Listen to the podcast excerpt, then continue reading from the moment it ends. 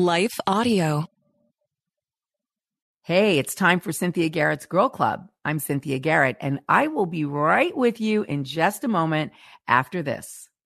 Hi, everyone. If you've been injured in an accident that was not your fault, listen up. We have legal professionals standing by to answer your questions for free. Call now and find out if you have a case and how much it's potentially worth. Call 800-497-4410. I'm here with spokesman John Wolf. So, John, tell everyone listening who should call right now. Well, Maria, first off, thank you for having me here. It's always nice to answer the listeners' questions. Now, as far as who should call in, anyone who's been injured in an accident and think you deserve compensation, give us a call right now. 800-497-4410. You'll find out if you have a case and how much it's potentially worth. Thanks, John. You heard it, folks. Take advantage of this opportunity and call now. 800-497-4410. Advertisement sponsored by Legal Help Center. May not be available in all states.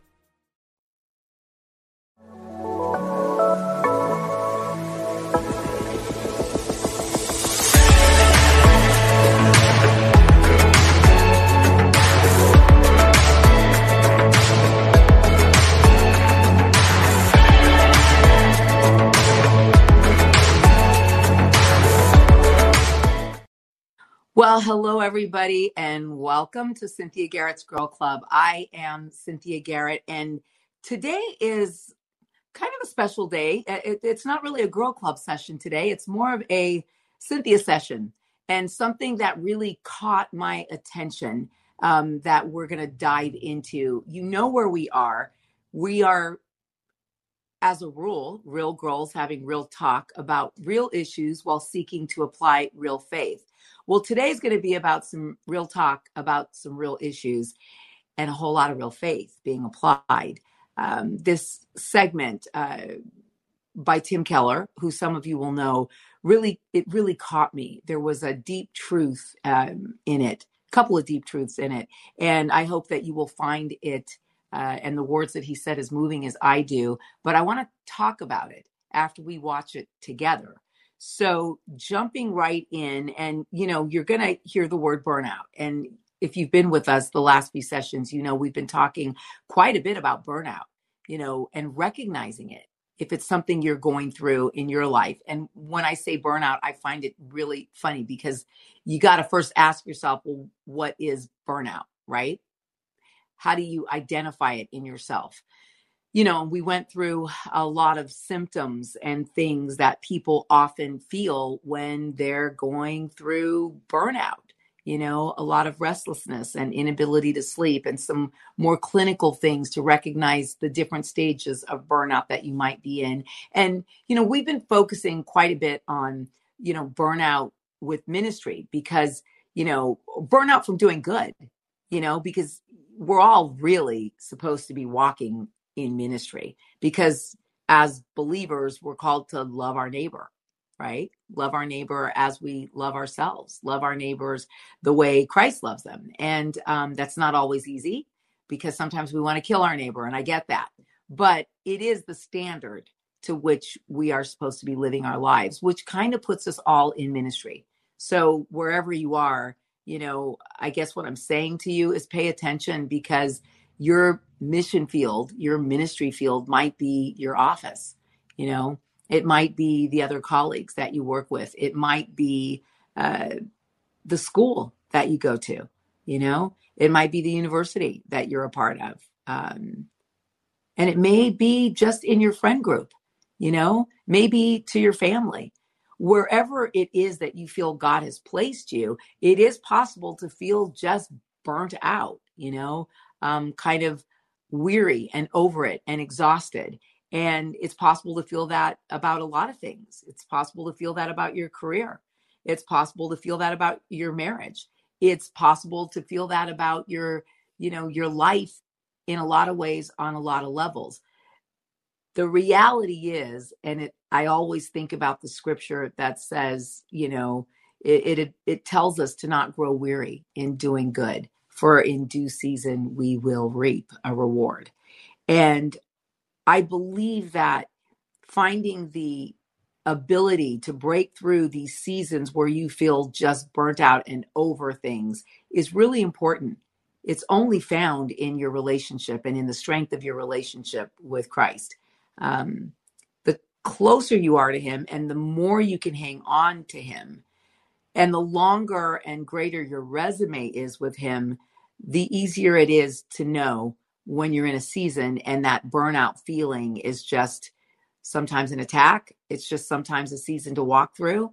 And sometimes it is God telling you it's time to leave something, you know, that something's gotten toxic. So in all of that, in figuring out where you are, you got to prayerfully figure out where you are with the Lord. Because if we do it in our own flesh, you know, our own flesh might lead us to abandon ship before the ship hits the port. And so that's why I think this is an important conversation, because to be honest with you, I see a lot of young, incredible men and women in ministry, you know, or who are believers and just serving in their communities get really exhausted, you know, and it always amazes me when they're younger than me, because, you know, in my flesh, I'm thinking, well, you haven't lived long enough to be exhausted. But then in reality, I get that a lot of people live with a lot on their plate, and our ability to deal with a lot on our plates is subjective. You know, some people have a higher tolerance for pain, right? So, you know, there has to be wisdom and mercy applied to those around us that we love, who might be in a season of life where they just don't know how to give, you know, what it is that you might expect. And you may be in a season of your life where you don't know how to give what it is that the others around you might expect. I try to be aware of that, you know? So I want to take a look at this video, and I think it's going to remind us of a lot of things. So Anna, behind the scenes back there, if you would roll this video, let's dive in. Honey was trying to get across is that if you think you really, really understand the gospel, you don't. If you really think that you haven't even begun to understand the gospel, you do. Gospel theologizing isn't anywhere near enough if we're going to change the world with it. There has to be a lifelong process of more and more deeply realizing the wonder of the gospel. You know, you've probably heard me say this before, if you've heard me say anything before. Religion is, I obey, therefore I'm accepted. The gospel is, I'm accepted through what Jesus Christ has done for me, therefore I obey. Now, religion gives you control. That's why it's so popular. I remember one woman years ago, and I was trying to evangelize her, said, this is scary, this idea that everyone's saved by sheer grace. This is scary. I said, why is this so scary? She said, well, if I was saved by my works, I'd have some control. What do you mean? I asked. She said, if I was saved by my works, then I'm like a taxpayer. I've paid my dues, and there's a limit to what God could ask of me. I have rights. See? And I've worked very hard, and he can't just ask anything of me. But if I'm saved by sheer grace, she said, there's no limit to what he could ask of me. You know, that scary place at the end of the book, you know the movie, The Bible? The movie? Where they're depicting, I guess it's George C. Scott playing Abraham. And I don't like almost any other part of the movie, but at the very end, what's very moving is watching Abraham about to sacrifice Isaac. And when Isaac, the little boy Isaac, is laying there, getting ready to be sacrificed, and he's bound up, and he realizes what his father's doing. A little extra biblical Hollywood-izing of it, but it still moves me. Isaac looks up at him and realizes what's going on and says, Father, is there nothing he cannot ask of thee? And George C. Scott says, nothing. And this woman understood that if I was saved by my works, I'd still have some control. But if I'm saved by grace, there is nothing he cannot ask of me. This is the reason why when you receive the gospel, when you ace your justification by faith alone exam, when you say, I understand I'm saved by grace, not by works, and I ask Jesus into my heart, and I ask God to accept me because of what he has done, not what I have done. I want my relationship with God to be based not on my past but Jesus' past, not on my record but Jesus' record. I get it. No, you don't. I'll baptize you. You're a Christian. But you haven't even begun to get it. Listen, ministers, why are you really ministering? I don't know what percentage it is. You say, oh, it's out of gratitude for what Jesus has done for me. Why do you burn out? Why are you so manic about how things go? Why, when the attendance is up, are you up? Why is the attendance down, you down? Because your very self, your justification is your ministry. I don't know to what degree it is, but to some degree it is. You know that. You know, the lay people next to you here at the conference are saying, are you really that bad? Yes. You know, being a Presbyterian, it's very hard for God to speak to me. And so, I'm praying and I get these little impressions and things. That can't be God because I'm a Presbyterian. I don't care. But one day, I was reading Romans 1:16, and I was reading it in a translation that said, he who through faith is righteous shall live. And I suddenly got this voice that said, yes, and he who through preaching is righteous shall die every Sunday. And, it probably was God because I know my own soul is not capable of that kind of insight. And I know that to a great degree, I don't believe the gospel. I say principially, I believe I'm saved by faith, but existentially, I'm trying to save myself through my ministry to some degree. That's why and that's the default mode of all of our hearts. That's the reason why, in general, churches are filled with people who understand justification by faith intellectually, but they're as selfish, they're as insensitive, they're as scared as everybody else. See? Because you're being justified by power, by approval, or by how well your children are turning out, but not by Jesus. And what God will do, rightly so, is he will spend your entire life shaking down those pennies until they really drop. I mean, I live all my life practically in an apartment building, so we're always using Coke machines. My wife believes that the Coke machine is her image of ministry. Because when you put money in the Coke machine, there's this limbo time in which the money's in there, so it's not in your hands. It's got the money, but it's not producing the Coke. So it's got my money, but it's not producing the Coke. What's going on? And so what you do is you have to pound it, and then you hear it go down, and then out comes the Coke. And Kathy would say 90% of the Christians she knows are people in that middle, that middle state. The gospel has gone in. It's in. But the pennies haven't dropped. And nothing like real character change is coming out. And the people of the world see that. They see that you're just as scared. They see that you're just as you're justified by people's approval and what people think of you, or by success, or by the money you're making, or by how well your children are turning out, or by your ministry. They see that. But what God has got to do is he's got to pound you and pound you and pound you until the pennies start dropping. And you know what a revival is? I learned this from studying the history of revival. Revivals are not programs. This is the reason why the doctor was so concerned. And this is basically his answer in this particular sermon that I'm referring to.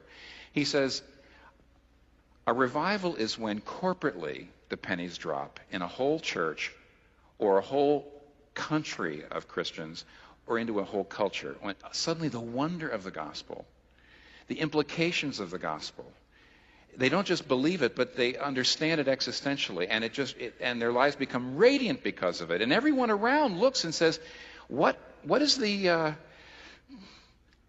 How do we account for the incredible holiness and the incredible love and the incredible servant hearts? How do we account for this radiant character?" And the answer is the gospel. Well, didn't you always believe the gospel? Yes, I know, but now we get it.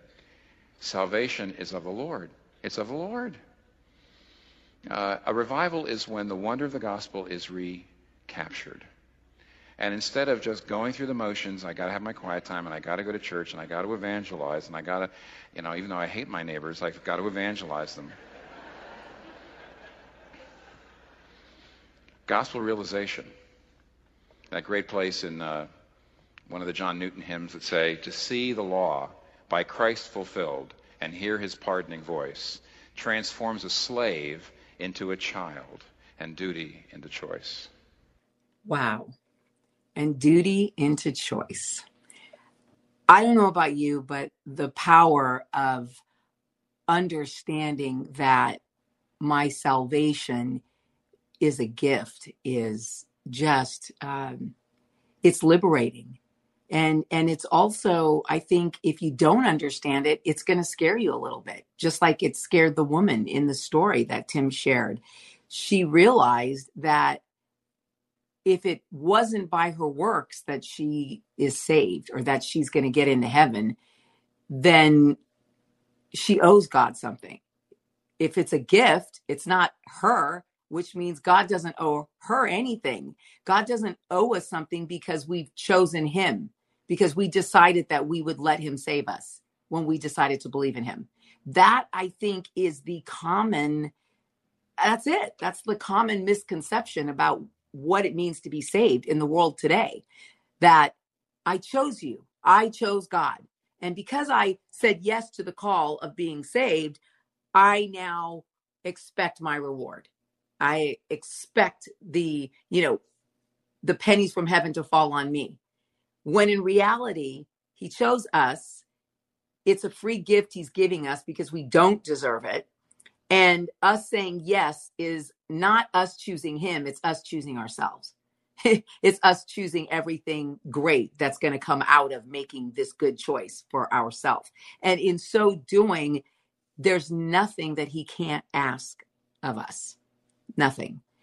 You know, if you're an artist and you've been asking him for recognition and fame and fortune and all the things that come with your gifting, whatever your gifting might be, you know, whatever your artistic talent might be. Maybe you're a politician and you're running for office and you're praying that you win. You know, maybe you're whatever it is that you might be and you're asking for some favor. It's okay. He's a good father. I think it's okay to ask. But I think the flip side is maybe you need to start asking him. Maybe we all need to ask him more. Well, what do you want of me? You know, I know that I'm doing this thing, or I know that I am pursuing this gift, but what do you want from me in this? Because you gave me the gift of this new life. So I owe you. And I love you. So that debt I feel to you doesn't even feel like a debt. It just feels joyful to be able to love you and serve you and make you feel great. You know, I mean, that's really what husbands and wives do in a relationship. When you love a person, you want them to feel great. So you might take them out for a nice meal, or you might cook their favorite meal, or you might sing their favorite song. You might decide you're going to watch their favorite TV program with them. You know, how we show God our love is about how we choose to spend time with him.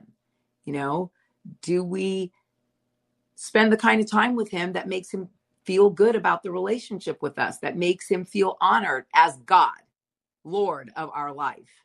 I have found myself in the last week really sitting with this particular clip that was sent to me by Anna, who most of you know because we refer to her a lot around here. She's the glue that keeps it all together behind the scenes for us. And like her, I find myself also having, you know, watching it over and over again and listening over and over again, because I really think that there is something really critical, especially for those of us in my nation today, well, in every nation around the world. There's something critical for believers to really get from this message. It's not about what God owes us. It's about the fact that he gave us a gift. So really and truly, we owe him. There's nothing he can't ask of us.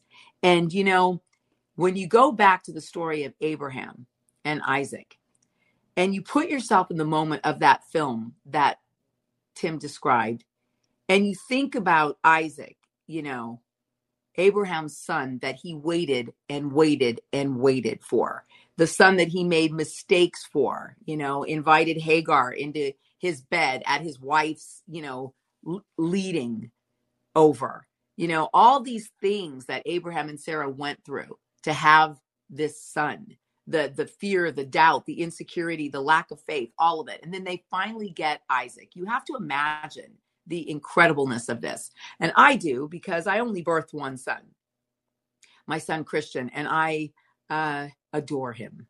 You know, I love him so much. He's my life, and he's the best part of my life. He and my husband, they complete me. And I don't mean that in the needy, incomplete way when broken people find each other and try to make a whole out of a half or a third, as the case may be. But I mean, when whole people find each other and everything's just that much better because your service to the Lord is in unison with somebody else, you know, and you see how you function together in the world and in the kingdom because of the unique gifts that you each have. So having said that, you know, my son's important to me, you know, and my husband's important to me. And I can't imagine the relationship that Abraham had to have with God to walk up a hill, to sacrifice the promise that God had given him in this child, you know, to basically be willing to kill it, to put it to death, to throw it all away, to walk away from the greatest yearning of his heart for years, not just for a year. You know, Abraham and Sarah were well after, you know, well long after their childbearing years that they had this child. So it was a long time, this promise incoming. And to go now and be willing to sacrifice it. And, you know, the crazy thing to me is that as I picture the child looking at his father, there's so many things that go off, you know. Here's this child like, Dad, is there nothing he can't ask of you? Which, you know, if you're coming from the child's place, it could have been just this fear, you know, like, Dad, can't you do something else besides kill me? Which would have ripped your heart out, right? It could also have been this great realization on this child's part that there is never going to be anything more important than God. And you're, you know, his own father trusted God so much that it had to have been some example, even if that was the last moments that he would see this great example of faith. For me, it is the greatest example of faith. It is also the illustration of God sending his only son as the greatest example of faith, the greatest example of love, because it could only be great love that would make you trust someone so much that you know that if they ask you to sacrifice it, they have a way to give it back to you. They have something in store that's even greater than. And what Abraham had was the promise that, you know, that God said, I'll make your descendants as many as the stars in the sky. So Abraham had to know, you know, I'm going to say yes, because I trust that God who gave me this promise, who said I would have this son, must have something in store that's going to make this okay. Do we actually have faith like that? You know, you kind of have to ask yourself, do we have faith like that? When I first got saved, and for those of you who know my testimony, I got saved in a prison cell in Italy. That's the subject of Prodigal Daughter, A Journey Home to Identity. I got saved, and I remember really it was Abraham that was the point of my prayers. I prayed every day for faith like Abraham's. And, you know, it was a childlike prayer because, to be honest with you, I didn't even realize the enormity of what I was praying for, because when I really think about it, I don't want faith like Abraham. I don't want God to ever ask me to sacrifice my child. You know, I that's why I'm not God. None of us are. Which of you could sacrifice your child to save everybody else in this world? Most of whom wouldn't even acknowledge you or thank you or care about you. Most of whom would say they believe in you, but live so far below the calling and the standard of what our beliefs are supposed to be about, that when you look around at the world today, you know we've dropped the ball as believers in large part. When I look at my nation today, I am pretty sure that our willingness as quote unquote Christians to compromise on pretty much everything is why our nation today looks like it's owned and controlled by sin and not by a believing majority of godly people. You know, the minority looks like the majority here, because the only thing necessary for the triumph of evil is for good men to do and say nothing. You know, so when I think about, you know, this act of faith on Abraham's part, somewhere he had to realize that God gave him the child. The child was a gift. God gave him life. His life was a gift.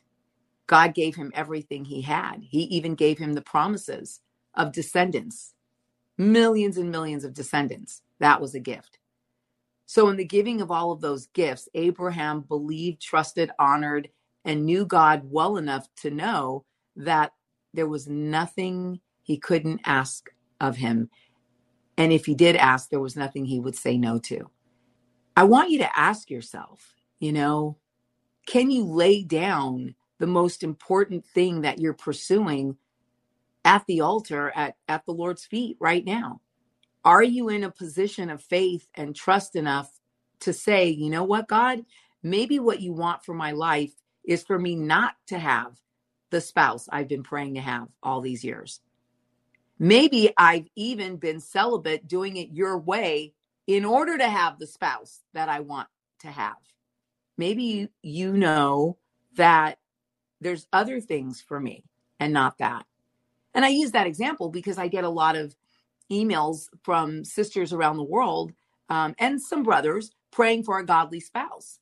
But, you know, I've thought about it a lot, really, since Beckett Cook was actually on the show. And Beckett said, the sex is not the thing. You know, he wrote a book called A Change of Affection. He was a gay man who had a radical encounter with Jesus and gave up his homosexual lifestyle.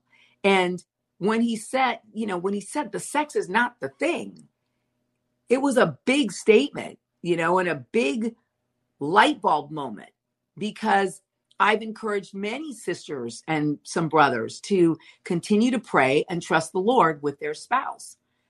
Sure, I realized after that, yeah, you want to do that. But is the spouse about having that earthly thing, you know, the sexual relationship, the whole thing? And are we withholding? Are we being celibate in order to get something? Or are we being celibate because we really believe that God created sex for a reason, and that it's for the marriage bed, and that if we never have that in our life, there's a ton of purpose in our life, because God, who knows the end at the beginning, is the one who has created us for a purpose. That to me is sort of an ultimate trust, you know, because that is something that we all really desire, is to have that person. You know, I look at all these TV shows about, you know, dating, The Bachelor, The Bachelorette, you know, and then the myriad of just complete hookup shows. They're just evil, actually, because they're shows glamorizing young people having sex with whomever they want to, just to hook up. And I always marvel at how these young people will enter these situations, you know, very callous to love. I don't need to be loved. I don't need that. You know, that's not for me. I just get to pick and choose because I'm above having feelings and emotions.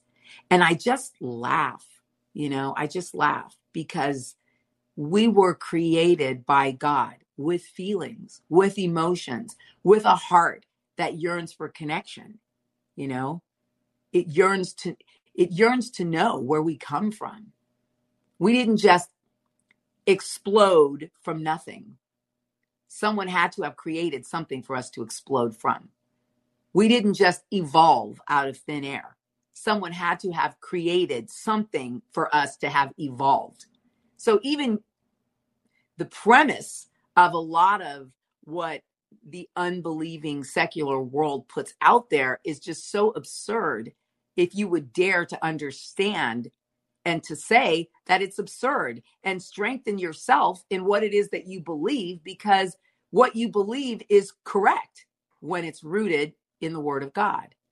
I, come from this background in, secular network television, Hollywood. And I believed a lot of lies, honestly, that Hollywood still sells to this day. I made compromises, in who I am in order to make other people comfortable and to make other people feel good. And I often today ask myself, well, what about God? What about how God feels about his creation, about the children that he created, a small percentage of whom would actually choose to acknowledge him as their father, as their creator? What about him? How does he feel? But it's really easy, like Tim Keller was saying, when he was talking about ministries and all of us, needing the affirmation of humans, of other men and women. And what does that really mean? When at the end of the day, the only affirmation that matters is that we're affirmed by God. The only love that matters is that we're loved by God, because human love is fickle and fame is fleeting. So what are you chasing? And who are you chasing? And I think that as you think about this stuff over the course of the next week, between episodes, the course of your life, as you think about this stuff, I think it's really important to go back and check in regularly with whether or not you're truly living for Christ, or are you living for Christ to do something for you? You've often heard the phrase, God's not Santa Claus. Well, he's really not, he's really not. And I think if you look at society today and how easily Christians who are living in sin call themselves Christian, there's clearly very little connection to who God really is and what he really created us to be and to do, how he created us to think and to love. The love that we see in the world today is not love, it's laziness. The love that we see in the world today lacks complete and total reason. It lacks all godly reason. It even lacks common sense, So as we close out for this week, I just really felt it necessary to actually make an appeal to each and every one of you to really think about your salvation. Think about the gift, that you've been given when you decide to come under the covering of Jesus Christ and the blood. It's a gift, and remember that he is God and he knows the end at the beginning, and he has good plans for your life. He has plans to prosper you, plans to not harm you, but to do good to you. So whatever it is that he would ask you to give up, whatever sinful lifestyle he would ask you to walk away from, whatever point of view he would ask you to see the world from, he's doing it because he loves you, and it's from a standpoint of good. It's from a standpoint of having a plan for your life, a plan that's bigger than your fleshly desires, that's bigger than your vain pursuits, that's bigger than our very lives. It's bigger than our very lives. Trusting in his plan is everything. Abraham knew it, and again, I think when you pray for faith and you think about Abraham's faith, you'd be hard pressed to not acknowledge that if we all have the kind of faith Abraham had, the world would be a better place, and we would be stronger believers and better Christians and much more effective in a world that tries to make everything about shades of gray, when really and truly things are pretty black and white. There's good and there's evil. There's right and there's wrong. There's truth and there are lies. What are you believing? What are you embracing, even through minimal compromise? Are you actually embracing and supporting the lies? Or are you standing up for the truth of what's right?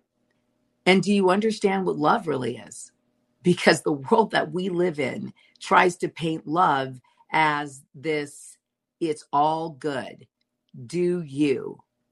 Everybody have at it. As long as you're happy, follow your heart, which really means follow your flesh, follow your desires. None of that is love. You know, I love my son, but I'm not going to give my son a gun and let him put it to his head without saying, hey, you might accidentally make a mistake and pull the trigger and hurt yourself. No. And far too often, our love as Christians is laziness. It's laziness because when someone is in sin or someone is on the wrong path, instead of get involved with them and be there for them and hold their hand through it and consistently sow time into them, we walk away and we say, yeah, they have the right to be in that sin. Just let them alone. And we do nothing. Why? Because it's easier. It's easier not to get involved. Getting involved is messy. And admit it, sometimes we just don't know what to do. So why get involved? But I think you got to be really honest and admit that that's all laziness. It's not love. Because I always say, and I will always say, love is spelled TIME. And it is inconvenient and messy and gets in the way of whatever it is we might want to do today. It's why parents don't put their kids on timeout and discipline them the way that they should a lot of the time.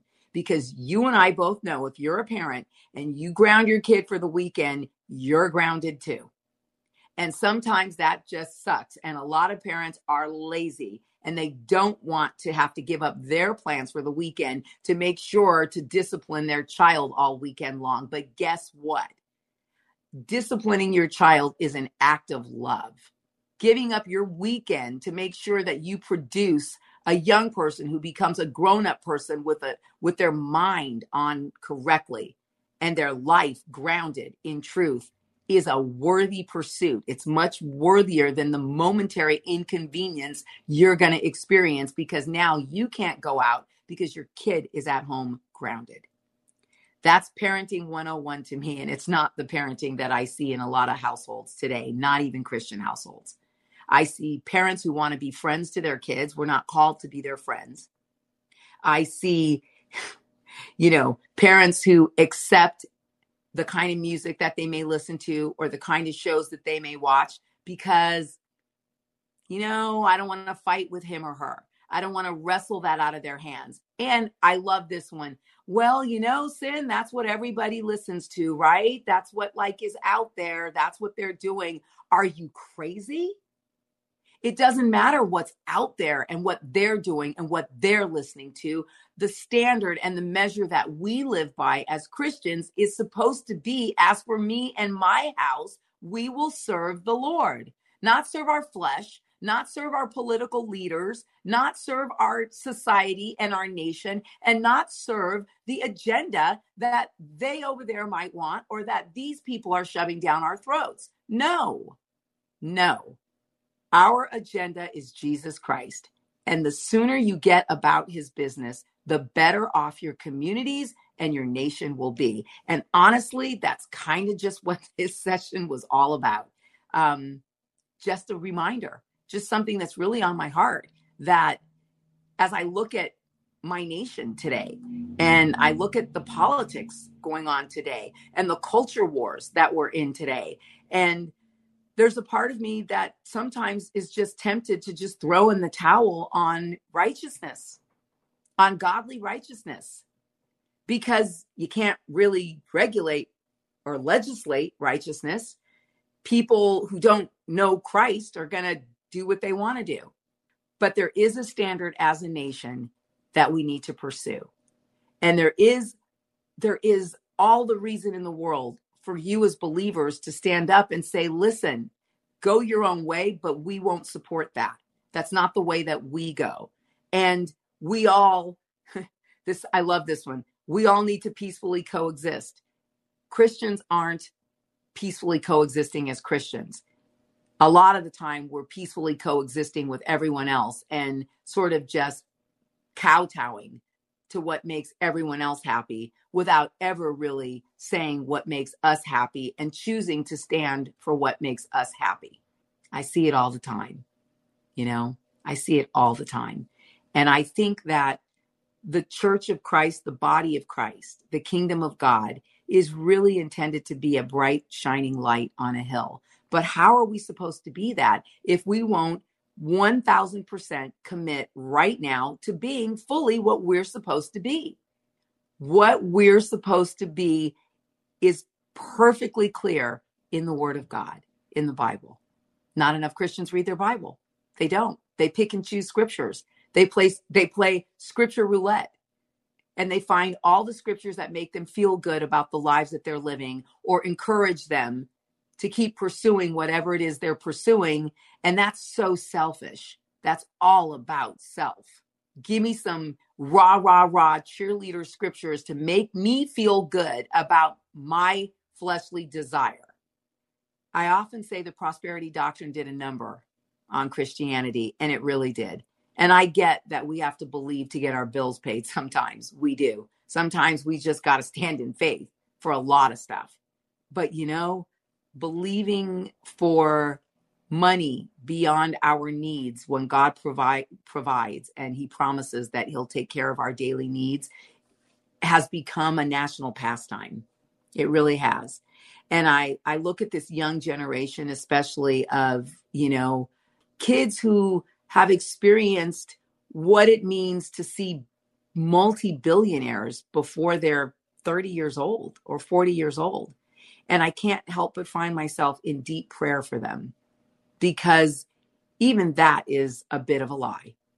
Not the work that they did to get there or the innovation that it took, you know, or the brilliant things that some of these young minds have come up with. The lie is in believing, though, that the end all be all is in achieving wealth. That's the lie, because I know a lot of people with a lot of wealth who are very, very unhappy or who are in the process of sacrificing their own soul on a daily basis and who are living in so much deception that I can't do anything except pray for them. So anyway, in wrapping up, I just want to thank you for sticking with this particular session of Girl Club. Just this girl today. But I love real talk. I love real issues. And I love my real faith. And I pray that you will have a blessed week and that you will really begin to think about a lot of what you heard right here. And as always, send us in your questions. I want to encourage you to send us your video. You know, we have a lot of regulars that we've not yet met in video form. And you know that we love to answer your questions. We want to play your video. We want to hear your thoughts. We want to hear your breakthroughs. I want to know what's going on inside of you. And we love your comments. Let us know if there's something you want to talk about. Send in your ideas for guest suggestions, you know, your ideas for topic suggestions. This is your show, and I'm here to serve. I'm Cynthia Garrett. Thanks for watching. I'll see you next week.